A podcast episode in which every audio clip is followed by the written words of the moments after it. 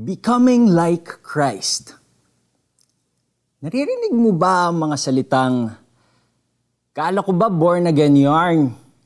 Bakit ganyan ugali?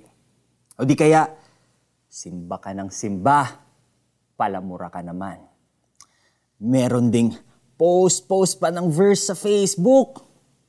Pero ang gulo naman ng buhay.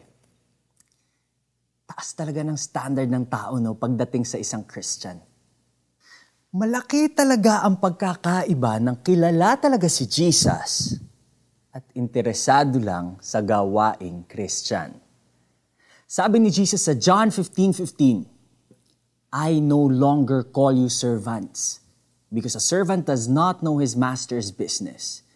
Instead, I have called you friends, for everything that I learned from my Father, I have made known to you we are united with Christ, it means na may ebidensya rin sa ating buhay na may relationship tayo sa Kanya. Now, what does it mean to be identified with Christ? Bilang isang Christian, meron tayong distinction or pinagkaiba sa isang tao na walang relasyon kay Kristo. Sa isang pamilya, masasabi mo na sila ay mag-ama o mag-ina. Hindi lang dahil sila'y magkamukha, kundi pati na rin sa kanilang kilos at pananalita. And in the same way, dapat na pagkakahawig din ang ginagawa at sinasabi natin kay Jesus if we call ourselves Christians. According to John 15:5, kung tayo ay nananatili sa Kanya, masagana ang ating bunga. So what fruits do we produce when we are identified with our Savior?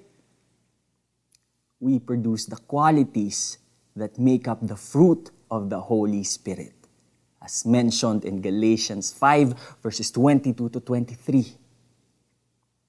Love, joy, peace, patience, kindness, goodness, faithfulness, gentleness, and self-control kung ang nakikita sa iyo ng tao ay malayo sa qualities ni Christ, ask the Lord to check your heart para maipakita sa iyo ang iyong pagkukulang. Malinaw ang sinasabi sa 1 John 2.6. Sino mang nagsasabing nananatili siya sa Diyos ay dapat mamuhay tulad ng pamumuhay ni Heso Kristo. Ano, pray tayo? Mahal kong Panginoon, gusto ko pong ma-identify bilang anak ninyo. Tulungan po ninyo ako na mamuhay ng naaayon sa iyong kalooban at ang katulad ng anak niyong si Jesus. Jesus' name. Amen. Ngayon, paano mo naman maa-apply ito sa pang-araw-araw? Manalangin magpakumbaba at magpasiyasat sa Holy Spirit. Hmm. Seek God through reading the Bible. Be aware sa bawat kilos, pananalita at pag-iisip sa kapwa.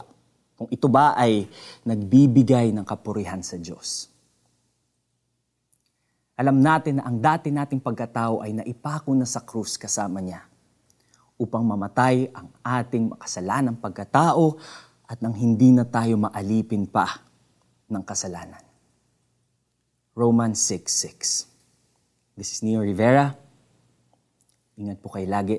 God bless.